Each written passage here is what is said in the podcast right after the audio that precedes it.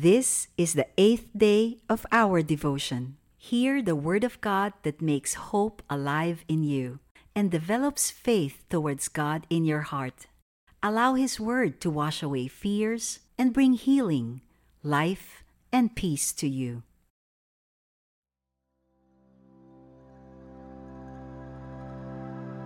I will read from the letter of James, chapter 5, verses 13 to 16. Is anyone among you suffering? Let him pray. Is anyone cheerful? Let him sing praise. Is anyone among you sick? Let him call for the elders of the church, and let them pray over him, anointing him with oil in the name of the Lord.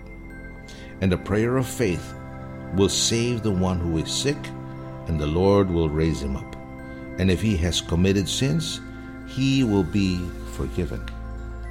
Therefore, confess your sins to one another and pray for one another that you may be healed. The prayer of a righteous person has great power as it is working. We are exhorted to pray in times of suffering.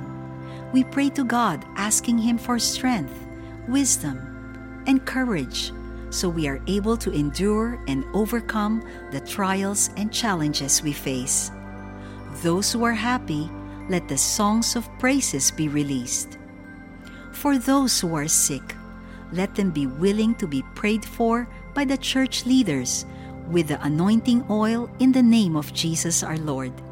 In times of sickness, it is scriptural to call for our pastor or church leaders or elders to pray for those who are sick. The anointing oil can be a contact point, but the healing flows in the name of the Lord. The prayer of the righteous person has great power. We become righteous before God when we believe and receive Jesus Christ as our Lord and Savior. Through Christ, we are declared righteous before God, not because of our own doing, but because we believe in what Christ has done for our salvation on the cross. Salvation means eternal life with God, healing from sickness and disease, forgiveness of sin, provision, and wholeness in life.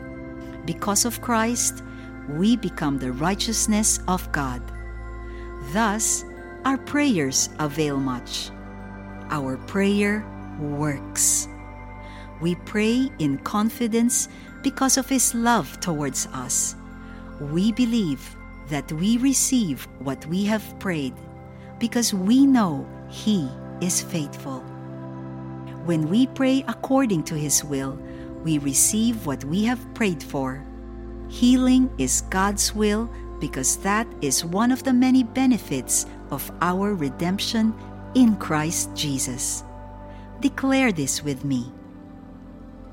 In times of sickness, I pray to God for healing, and I know He hears my prayers. I call my pastors and leaders to pray, and in full agreement with God's Word, I receive healing today. In Jesus' name, Amen.